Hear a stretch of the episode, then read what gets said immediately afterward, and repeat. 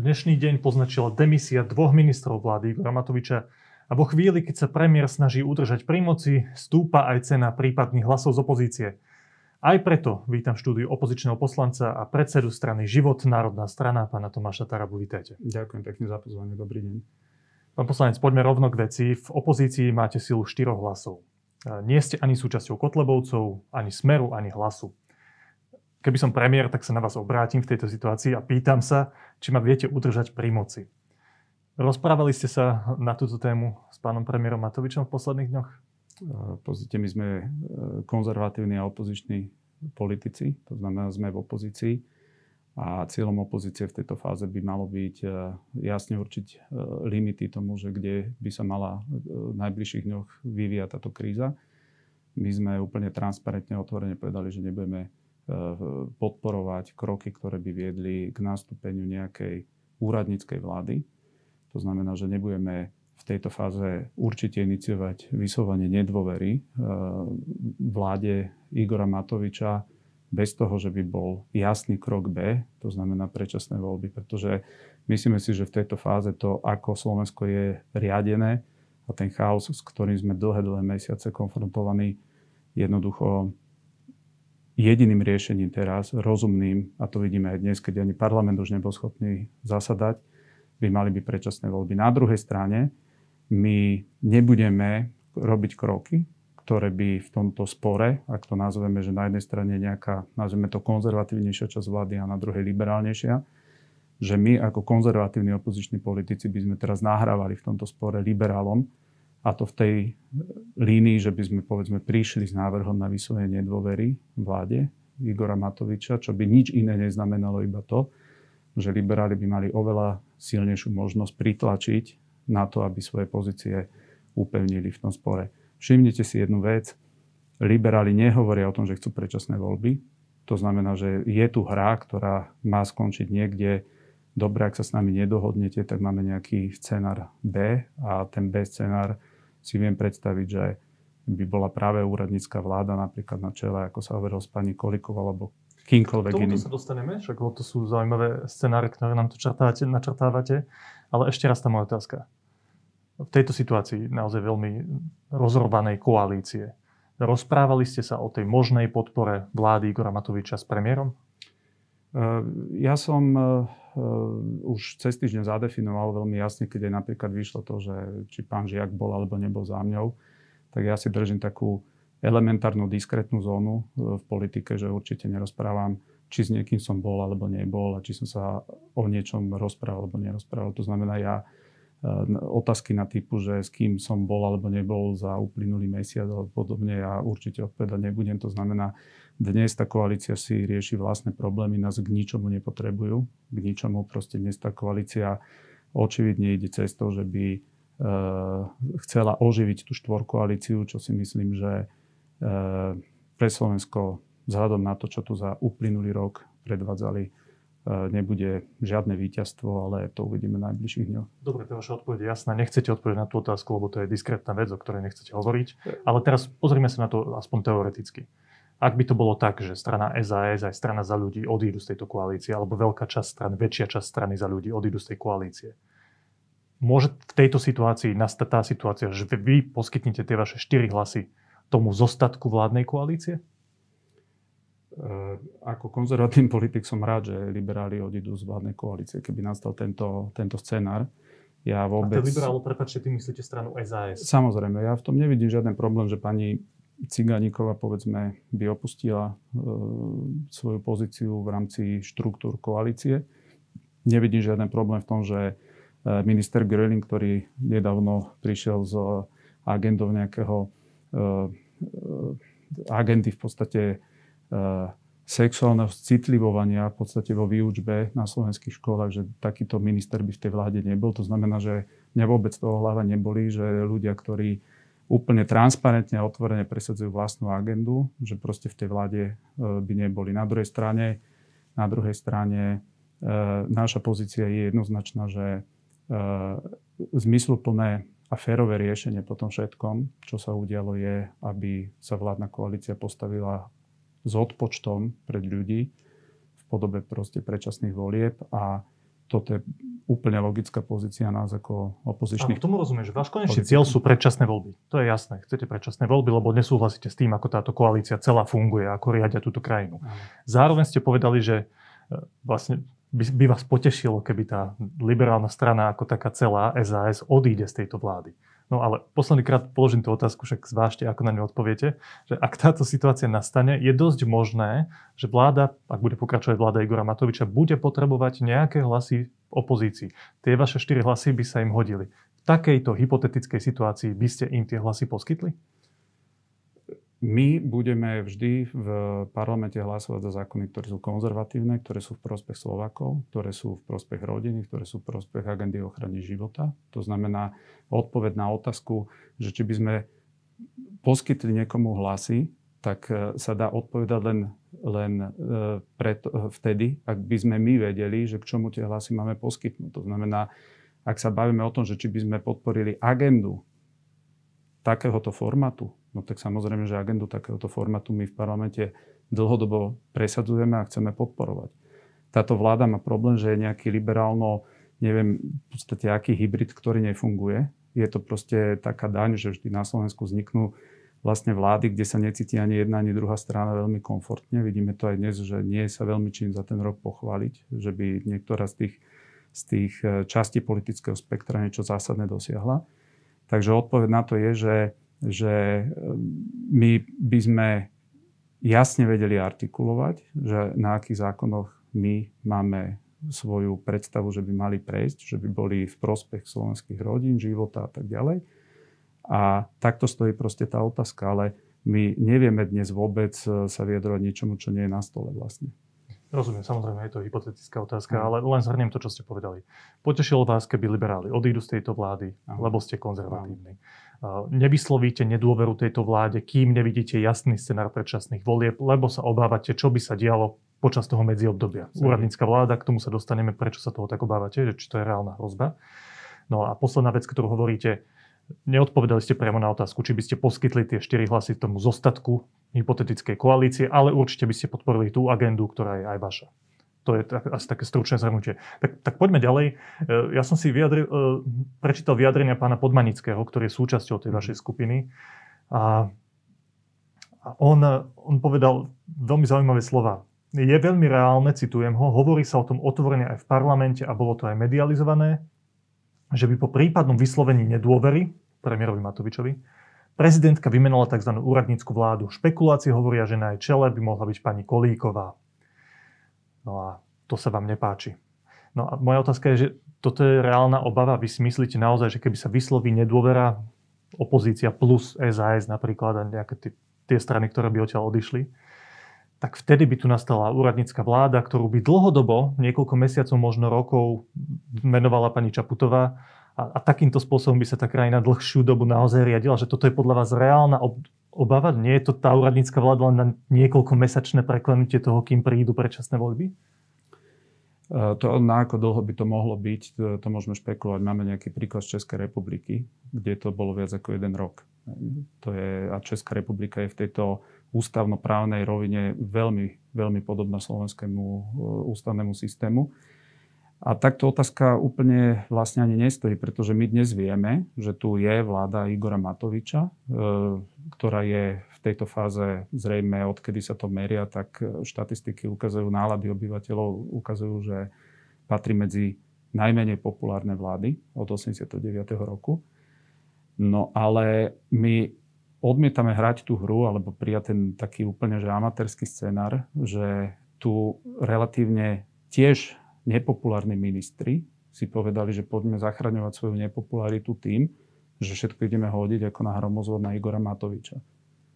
A tento scenár je, by som povedal, až neuveriteľne okatý, pretože títo politici, a to by sme mohli ísť bod po bode, oni v parlamente nechávali hlasovať za všetky tie veci, ktoré oni dnes verejne kritizujú a hádžu na Igora Matoviča. E, to, že napríklad hlavný hygienik na Slovensku má právo môcť obchádzať parlament cez svoje verejné výhlášky, zatvára tu celé sektory hospodárstva, mne ako poslancovi, ktorý si uplatne svoj ústavný mandát, neumožní s výhláškou dojsť do parlamentu hlasovať. Na čo na všetku túto, by som povedal, právnu nehoráznosť už teraz reagoval generálny prokurátor tou obsiahlou ústavnou žalobou. No veď všetky tieto zákony jednohlasne prechádzali v rámci koalície v parlamente. To znamená, tu neexistuje scenár, že nepopulárny, zlý, neschopný Igor Matovič a super populárny, veľmi schopný ministri jeho vlády. Oni sú proste v jednom balíku a my hovoríme otvorene, pokiaľ nebudeme vedieť, čo je B, tak jednoducho my nebudeme zasahovať do toho sporu tak, že táto druhá skupina ľudí získa v tom nejakom spore proste návrh. A teraz na tú otázku, že do akej miery ten scenár je reálny, tak sa áno, zamyslíte. Tá otázka, áno. Prepáči, tá otázka podľa mňa by ste povedali, že tak tá otázka nestojí, ale stojí, lebo vy ste povedali, že tohto sa obávate a preto obávame, nevyslovíte jasné, nedôveru vláde. Jasné, a obávame sa toho, pretože v momente, keď je vyslovená nedôvera vlády, tak automaticky podľa ústavného systému na Slovensku sa najsilnejším mocenským centrom stáva prezidentský palác a prezidentka. Pravda. Takže my máme úplne slabú prezidentku do momentu, teda ústavnoprávne, do momentu, kedy riadne funguje parlament a vláda si vykonáva svoju, svoje funkcie. V momente, kedy príde k vyhláseniu nedôvery, tak všetká, všetky dohody, všetká e, politická mapa sa prekresľuje. No a ten režim, ktorý je a ktorý nám nikto nevie vyvrátiť, pretože si všimnite, že aj tí, ktorí sú najväčší kritici tejto vlády a v nej sedia, tak oni vo svojom scenári nikde nehovoria, že chcú predčasné voľby. Máte tu SAS Richarda Sulika, ktorý, ktorý má skoro 14% a on robí všetko preto, aby išiel mimo túto vládu teraz, ale zároveň jedným dýchom hovorí, že on úplne vylúčuje predčasné voľby, ktoré nebudú. Takže máte 14% a vy nechcete... Vám z toho logicky vychádza, že on počíta s nejakou úradníckou vládou, keď nechce predčasné voľby a zároveň dnes podal demisiu. Ja si myslím, že veľa subjektov aj v opozícii počíta s úradníckou vládou a, a čaro úradníckej vlády je ten, že keď e, prezidentka má len povinnosť ju vymenovať, ona príde do parlamentu, tá úradnícka vláda, a keď nezíska dôveru, nemusí získať dôveru eventuálne, už nie je úplne opravený mechanizmus, čo má následovať potom. Pretože pretože prezidentka by mala mať povinnosť ako keby prísť nejakou novou nomináciou, ale tam už není časový horizont. A teraz zrazu, my, my dnes ako parlament máme, sme konfrontovaní s nepopulárnou síce vládou, ale vládou, ktorá sa musí parlamentu aspoň teoreticky zodpovedať, lebo môžete jej vysloviť nedôveru, môžete odvolať ministrov a tak ďalej. A vy sa zrazu viete dostať do režimu, že budete mať nejakú vládu, ktorá absolútne parlamentu sa nezodpoveda, pretože ani nezíska eventuálne dôveru toho Počkejte, parlamentu. Poslanec, ale toto sa, ak sa nemýlim, v histórii slovenského parlamentu ešte nestalo toho moderného štátu. Vždy to bolo tak, že ten prezident rešpektoval nejaké rozloženie síl v tom parlamente. Nikdy sa tá úradnícka vláda nenatiahla na nejaké extrémne dlhé obdobie z čoho vychádzate, v čom je ten váš predpoklad, že teraz by to bolo inak, že by prezidentka Čaputová jednoducho potom, ako bola vyslovená nedôvera, alebo keby premiér podal demisiu, by len pozrela, OK, toto je rozloženie síl v tom parlamente, tu sa vie sformovať nejaká nová sila, nejaká nová koalícia, budem to rešpektovať, vymenujem novú vládu. Prečo si myslíte, že by to tak nebolo?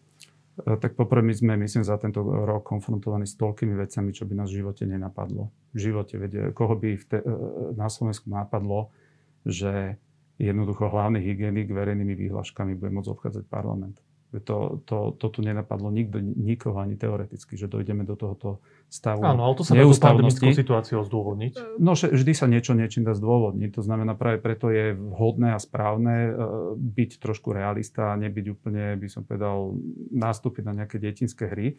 No a keby som išiel do, do detajlov, tak pani prezidentka povedala, že áno, ona dáva verejný prísľub, že by vymenovala na báze súčasnej koalície že by vymenovala nového premiéra, ktorého by dalo Olano na báze súčasnej koalície. To znamená štyri strany. Teraz si predstavte, že, že by prišiel e, scenár, že by to boli iba tri strany a čo už potom nemusí automaticky platiť to, čo povedala, že na báze súčasnej koalície. To znamená, tam je, tam je dosť veľa neznámych a to, čo hovorím ja, iba teda dosť podstatnú vec, že ja neviem odhadnúť, aká dĺžka doby by jednoducho viedla je samozrejme, že v parlamente by bola veľká snaha vyhlasiť e, predčasné voľby v tom prípade, ak by akože nastala úradnícka vláda.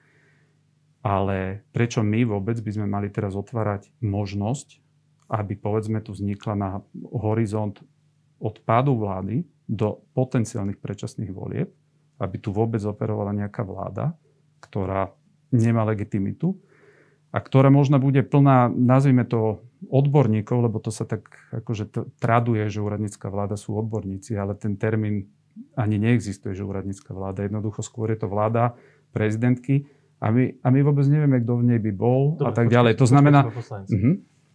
Tá zaujímavá vec je, že väčšinou, keby som sa rozprával, tu, keby tu na vašom mieste sedel pán Fico alebo pán Pellegrini, alebo možno aj pán Kotleba, tak by asi povedali, že všetko je lepšie ako Matovičová vláda to, čo spraví prezidentka, kde tam dosadí, neviem, nejakých odborníkov, nejakých ľudí, ktorých ona považuje za relevantných, tak to je druhá vec, ale všetko je lepšie ako Matovič. Vy hovoríte niečo iné. Prečo? No, my, my hovoríme to, že táto vláda, ktorá získala absolútne e, silný mandát u občanov, 95, manda, 95 hlasov, ešte tu žiadna vláda nemala takúto silnú ústavnú väčšinu, tak táto vláda by jednoducho mala dnes zodpovednosť za všetko, čo podstate urobila alebo čo pokazila v prípade, že by sa išlo do predčasných volieb. To znamená, to je úplne iná matematika, aj úplne iná emocia ako to, že teraz sa tu by eventuálne vložil nejaký iný prvok medzi, medzi pádom vlády a predčasnými voľbami. To je, to je podľa mňa, až by to bolo, by som povedal, neférové, pretože, pretože myslím si, že vzhľadom na tú obrovskú e, právomoc, ktorú oni získali, ako štvorlistok, to, že sa teraz oni dištancujú jeden od druhého, to je proste to len prameň z toho, že sú nepopulárni. Ale ľudia by mali vedieť, táto vláda bola nami zvolená, takto riadila Slovenskú republiku a dnes sú voľby a my sa vyjadrujeme k tejto vláde. Takže, takže my, my nemáme dôvod ani pomáhať tejto vláde, aby bola nahradená nejakým medzistupňom, ktorý zrazu bude sa tváriť, že, že vzhľadom na to, že ani teoreticky my nemôžeme vedieť, kto v nich bude, pretože dnes vieme, kto sú tí ministri, aj, aj tí, ktorí odišli, ale oni všetci kolektívne nesú zodpovednosť za všetko, ako Slovensko ten rok tu fungovalo. Takže e, v tomto si myslím, že práve náš postoj, ktorý je, tak dáva ľuďom právomoc a právo sa vyjadriť k tomu, ako sú spokojní s činnosťou tejto vlády. A keď sa dajú dokopy a budú fungovať ďalej tak, ako fungujú, je to ich úplné právo, ale zo, opäť nesú so sebou tú, tú reputačnú povesť a mali by ju niesť až do volieb. Jednoducho, vy ste za také čisté riešenie. Áno. Predčasné voľby, keď táto vláda chce skončiť, nefunguje, nech sú predčasné voľby. Určite neotvoríme cestu nejakom medzistupňu, ktorým by bola úradnícka vláda. Tak. Toto je vaša pozícia. OK. E, ešte jeden citát od pána Podmanického. Igor Matovič pochopil, že je tu organizovaná snaha vytlačiť ho z vlády, a prevziať moc za pomoci prezidentky a médií. No ale keď vidíme dnešné udalosti, odstúpenie aj pani ministerky spravodlivosti Kolíkovej, aj pána e, predsedu SAS a ministra hospodárstva pána Sulíka, tak sa zdá, že sa vytvára aspoň nejaký teoretický priestor, aby sa tá štvorkoalícia udržala. Oni hovoria, že robíme ústupky voči požiadavkám Igora Matoviča, aby sme to celé zachránili. Tak sa vás chcem opýtať, aký scenár toho vývoja vo vládnej koalícii sedíte aj v parlamente, rozprávate sa s tými ľuďmi, je podľa vás najpravdepodobnejší? Ja si myslím, že to ani oni nevedia dnes, úplne úprimne, lebo tá, tá atmosféra sa vyvíja proste z hodiny na hodinu. Tá kríza má podľa mňa také tri základné roviny. Jedna je asi personálna alebo osobnostná. Jednoducho ja si osobne ani len už neviem predstaviť, že že by vedeli oni fungovať po všetkom tom, čo sa narozprávalo a čo si povykričali naozaj. tak narušené, že to už ďalej nepôjde. My, akože evidujem to, že tie vzťahy sú veľmi zlé. Ale to je proste jedna rovina. Potom je tá druhá rovina, že je to nejaké hľadanie vinníka za to, že prečo je to tak, ako to je. Prečo tá vláda má uh, najvyššiu nepopularitu, dokonca horšiu ako vláda Vladimíra Mečiara. No a snažím sa proste nejak si predstaviť, že, že zrejme aj to je veľmi výrazný e, moment, kedy sa snažia dištancovať svojím spôsobom vlastní ministri od vlády, v ktorej rok sedeli. Len hovorím ešte raz, keby ja som za ten jeden rok videl, že SAS v parlamente napríklad povie, že viete čo, my sme strana slobody a my nemôžeme, my nemôžeme hlasovať za to, že napríklad, napríklad eh, podnikatelia nebudú mať právo na náhradu škody za všetky tie veci, ktoré sme prijali cez osobu aj hlavného hygienika. Oni darmo dnes chodia marketingovo s nejakým všeobecným odškodňovacím zákonom, keď oni za toto v parlamente hlasovali 3 mesiace dozadu. Keby som ja videl, že, že naozaj tie strany si držia tú svoju identitu, že toto je naša identita a my jednoducho sa postavíme proti tomu, lebo to ide proti úplnej, úplnému gro toho, čo sme voličom rozprávali. Vy nemôžete podporovať zákon. Dnes vám poviem príklad, že hlavný hygienik môže zavrieť e, do karantény osoby, ktoré sú potenciálne chore. Viete, to je potenciálne chorý, vy a ja. Každý, kto žije, je potenciálne, potenciálne chorá osoba. No čo je toto za porušovanie ľudských práv? A teraz, keď vidíte, že za toto oni hlasujú v tom parlamente, a potom príde moment a povedia, proste precitnú, lebo už to vidia v tých prieskumoch, že už to ďalej nejde a ťahá ich to všetkých dole. Veci povedzme pravdu, že najpopulárnejší minister tejto vlády má 60% nepopularitu. Proste to, my sa tu bavíme o skupine ako keby 5 karov a jeden z nich je štvorkar, tak sa tvárime, že to je najúspešnejší člen vlády. Tak v, te, v tomto momente proste uh, je to hľadanie toho vynika a zosobnenie toho neúspechu. Len problém tej vlády je, že ten, ten neúspech sa nedá zosobniť. Ten neúspech je ich všetkých, ak sa na to pozeráme, aj úspech môže byť. Dobrá, tá odpoveď na moju otázku hovoríte teda, že tie vzťahy sú veľmi narušené a neviete si predstaviť, ako by ďalej fungovali, plus, že nie sú konzistentní, že nemajú tú svoju agendu, za, agendu, za ktorou si reálne stoja, nielen marketingovo, ale aj reálnym hlasovaním v parlamente napríklad. A ktorý ten scenár je teda podľa vás najpravdepodobnejší? Čo sa stane s tou koalíciou? No ja stále dávam najväčšiu pravdepodobnosť tomu, že sa, že sa po, dohodnú na nejakej štvorkoalícii. To je môj taký akože odhad, lebo všetky ostatné scenáre e, z ich pohľadu budú absolútne ťažko odkomunikovateľné pred ľuďmi.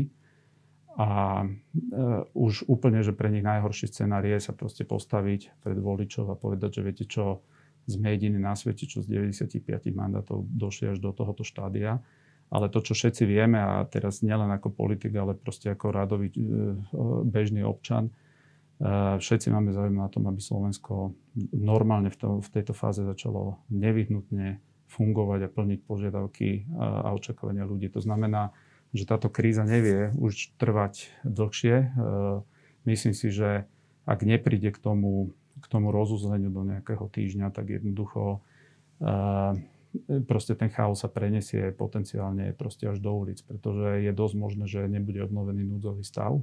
No a v tom momente, v tom momente už tá situácia je taká, že tá nespokojnosť medzi ľuďmi je proste obrovská. Takže, takže tie, tie limity sú tu jasné. Ja si myslím, že úplne scenár číslo jedna pre túto vládu bude sa dohodnúť na nejakej podobe, tak ako fungovali doteraz.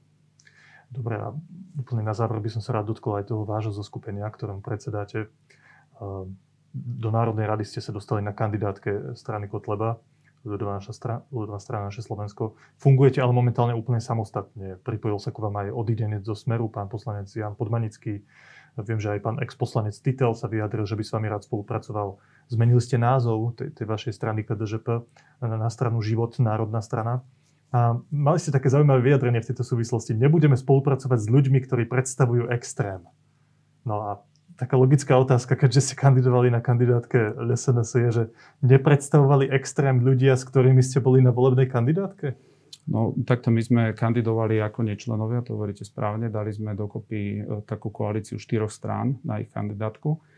No a my sme od začiatku mali požiadavku, čo bolo aj podpísané v memorande, kde uznali všetky krivdy minulosti a podobne. Proste to bolo pre nás, e, pre nás e, základná v podstate taká podmienka akékoľvek spolupráce. Takže áno, to, tie, tie voľby v podstate prebehli tak, jak prebehli. Dostali sme sa trája e, v rámci kresťanskej demokracie, života, prosperita do parlamentu. E, zmenili sme teraz názov práve preto, lebo si myslíme, že e, Slovensko nič viac teraz nemá vo väčšom, by som povedal, vo väčšej priorite, ako je vrátiť na Slovensku normálny, slobodný, fungujúci, prosperujúci život a zároveň nezabudnú na ochranu tej, tej agendy. To, že nebudeme e, spolupracovať s akýkoľvek extrémom, e, platí tak, čo sa týka, e, by som povedal, nejakých neoliberálnych síl, ktoré proste na Slovensku naberajú čoraz viac na sile. Myslím si, že Slovensko je dnes vystavené proste tej progresívnej vlne, ktorá veľmi reálne vie o nejaké obdobie dvoch, troch rokov proste nabrať veľmi reálne, možno aj vládne kontúry. Ja si vôbec nemyslím, že dnes je v hre nejaká vláda, povedzme, že Pellegrini Fico, aj keď marketingovo sa to tak dobre rozpráva. Takže teraz je skôr úloha pre všetkých tých, ktorí e, sú či už na tom kresťanskom národnom alebo proste sociálnom spektre spolupracovať. Preto som rád, že sme našli cestu aj s Janom Podmanickým, ktorý má veľmi dobrú pozíciu na Kisúciach, na Orave. Keď odchádzal z Osmeru, samotný Fico napísal list, ktorom proste e, členskej základni hovoril, že mu je ľúto, že odchádza človek, ktorý im priniesol 4%. Áno, ale počkajte, pán poslanec, zopakujem tú otázku, že vy ste sa vyjadrili, nebudeme spolupracovať s ľuďmi, ktorí predstavujú extrém. Tak podľa tohto, čo ste povedali, ten extrém sú tí progresívci? Nie, e, e, extré, extrém, no samozrejme v, v kultúrno-etických otázkach pre nás sú, sú progresívci na jednej strane extrém, na druhej strane za extrém považujeme napríklad tých, ktorí chcú absolútne spochybniť geopolitické začlenenie Slovenska. Hej, to je tiež. To znamená, že môžeme na ekonomické oblasti pre nás extrém sú tí, ktorí by jednoducho prišli a povedali, že poďme e, na Slovensku presadzovať nejakú, nejakú ekonomickú politiku zoštatňovania podnikov a podobne, pretože to tiež... Rozumiem. To, rozumiem, to znamená, že... Ale rozumiete, že keď sa pozrieme aj na tie strany, ktoré kandidovali do parlamentu, aj tie, ktoré tam v súčasnosti sú, tak máme tam pár poslancov, pána Mazureka, ktorého si pamätáme z videí, ako tam vykrikoval v dáve No jasné, ale, ale, ale viete, že, že on sa... kamene. Toto nie je ten extrém, voči ktorému sa vymedzujete? No, no veď, ale v poriadku, veď pán Mazurek mimochodom bol, keď som navrhol, aby Slovensko zmenilo e, svoje zastúpenie v Izraeli z Tel Avivu do Jeruzalému, tak sa ospravedlnil voličom, že som myslel, že taký sionista bol na ich kandidátke, keď to tak poviem. Takže v tomto ja problém nemám, ja budem spolupracovať s kýmkoľvek v politike, ktorý vie jasne e, zadefinovať, že stojí na strane e, kultúry života. V tom momente, v tom momente ja ho nevnímam ako nepriateľa s pánom Mazurekom. Myslím, že my sme sa úplne jasne rozišli práve preto, že, práve preto, že e, my sme nezdelali tieto pozície, tak ako sú. Ja, ja nemám retoriku v týchto oblastiach takú, ako má on a jednoducho my sme členovia SNS neboli, to znamená, my nevy, my absolútne nevylúčime spoluprácu s kýmkoľvek v parlamente, ktorý bude presadzovať tú agendu, ktorú jednoducho my máme, preto nemáme problém hlasovať veľakrát aj za ich zákony. Naposledy sme hlasovali za ich zákon pri definícii e, otca a matky ako vlastne biologických e, prvkov, ktoré rodiny. Takže, takže v tomto my hľadáme prieneky s každým e, pre presadzovanie agendy, ktorú máme, ale hovorím, že tie extrémy, tak ako som povedal, Všade máte extrém od ekonomickej, kultúrnej až po tej, eh, by som povedal, geopolitické roviny a tam proste my sme úplne jasne zadefinovaní. Pán poslanec, ďakujem vám pekne, že ste prišli ku nám do štúdia. Ďakujem za pozvanie.